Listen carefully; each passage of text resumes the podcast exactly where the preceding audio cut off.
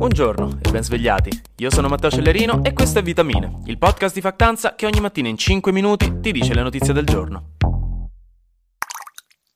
Che succede in politica estera? Cosa fanno i paesi esteri mentre noi siamo qui ad affogarci di caldo?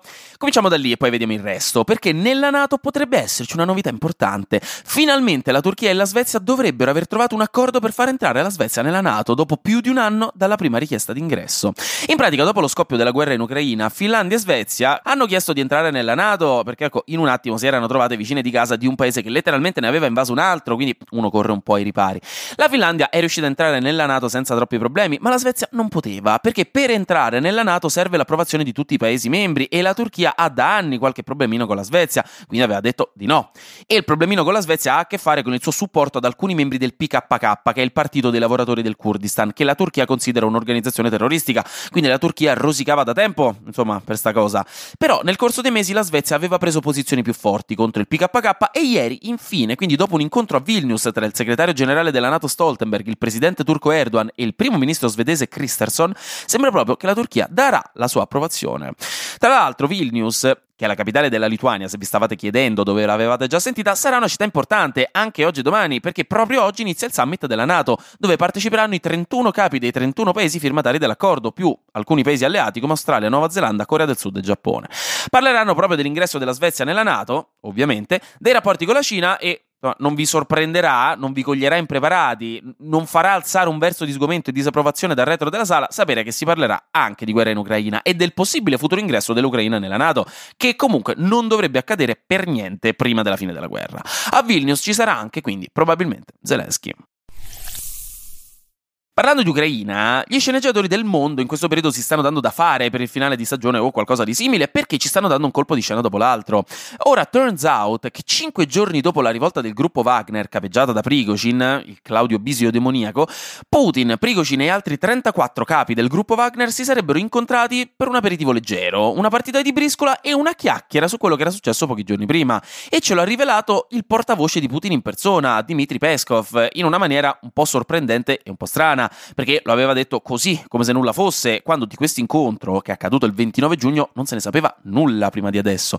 In pratica i compagni di merende si sono incontrati, hanno parlato, fatto il punto della situazione su come è andata la guerra finora, parlato un po' della rivolta che avevano organizzato, perché ecco quello era un po' l'elefante nella stanza, diciamola così, e poi hanno parlato della possibilità di ricominciare a utilizzare i mercenari della Wagner a fianco dell'esercito russo. Quindi insomma è una notizia che mette un po' in discussione quanto detto fino ad ora, cioè che Putin voleva perseguire Prigozhin e i mercenari ribelli e che ormai i rapporti erano saltati. Per questo è una notizia ragguardevole. Vedremo se non ci sarà una riappacificazione. Mentre dall'altra parte della barricata sembra che l'Ucraina sia riuscita a circondare i russi intorno a Bakhmut, che è la famosa città dove per mesi si è combattuto, che era diventata un po' il simbolo della resistenza ucraina e che invece qualche mese fa era stata conquistata dai russi. Ecco, l'Ucraina non ha mai smesso di combatterci e ora sembra che stiano recuperando terreno velocemente, quindi c'è anche questo. Flash News. Il mare nel Golfo di Napoli nel weekend si è colorato di verde per celebrare la Padania, probabilmente per colpa di una fioritura massiccia di alghe marine dovuta alle temperature particolarmente alte e al nutrimento che arriva dalle acque di scarico, in quello che viene definito un cosiddetto bloom fitoplanctonico. Jackie Chan, giusto perché probabilmente sono anni che non lo sentite nominare, ma è stato parte della nostra infanzia, quindi ora vi sblocco questo ricordo, ha dichiarato che non darà in eredità a suo figlio i 400 milioni di euro del suo patrimonio, ma che invece dovrà riuscire a cavarsela da solo. Jackie Chan è anche tristemente noto per aver rovinato i rapporti con sua figlia minore dopo che lei aveva fatto coming out nel 2018, quindi c'è anche questa cosa che di sicuro non gli fa onore. Infine, la rivale di Twitter, Threads, sembra che abbia fatto nell'arco di 5 giorni 100 milioni di iscritti, il che rappresenta un record mica da ridere, quindi non ridete, mi raccomando, che altrimenti Mark Zuckerberg vi sente. E infine, per parlare un po' d'Italia, oggi in fanalino di coda, ma comunque mai assente nei nostri pensieri, perché proprio dell'elmo di Scipio è cinta la testa, ci sono due notizie interessanti. La prima è che il Ministero del Lavoro e i sindacati si incontreranno oggi per parlare di un assegno base per la pensione, una pensione di garanzia minima per chi oggi lavora e ha 40 anni, per evitare che i precari di oggi in futuro abbiano una pensione troppo bassa, cosa di cui già oggi molti si lamentano e che potrebbe rappresentare un problema socio-economico enorme nel futuro se non viene affrontata con un certo preavviso. Questo perché, secondo una stima della Corte dei conti sui dati dell'Inps, il 28% dei giovani lavoratori guadagna lordamente meno di 20.000 euro all'anno, il che può diventare problematico per i contributi versati e la pensione del futuro. Quindi si ragionerà in tal senso, anche se una pensione di garanzia avrebbe un costo enorme per lo Stato, quindi si deve cercare di capire la strada viabile. Una bella gatta da pelare. Mentre udite udite e gioite, è uscita la classifica Censis 2023 delle migliori università d'Italia, il nostro appuntamento di ogni tot mesi in cui potete vantarvi con gli amici oppure non fare assolutamente nulla perché non è che vincerete la lotteria con queste classifiche, però fa sempre piacere leggerle. Come primi dati, quest'anno ci sono stati 7.000 iscritti in più all'università, quindi top, ma anche il tasso di abbandono è salito. Negli ultimi 10 anni il tasso di abbandono è salito di un punto percentuale, quindi meno top.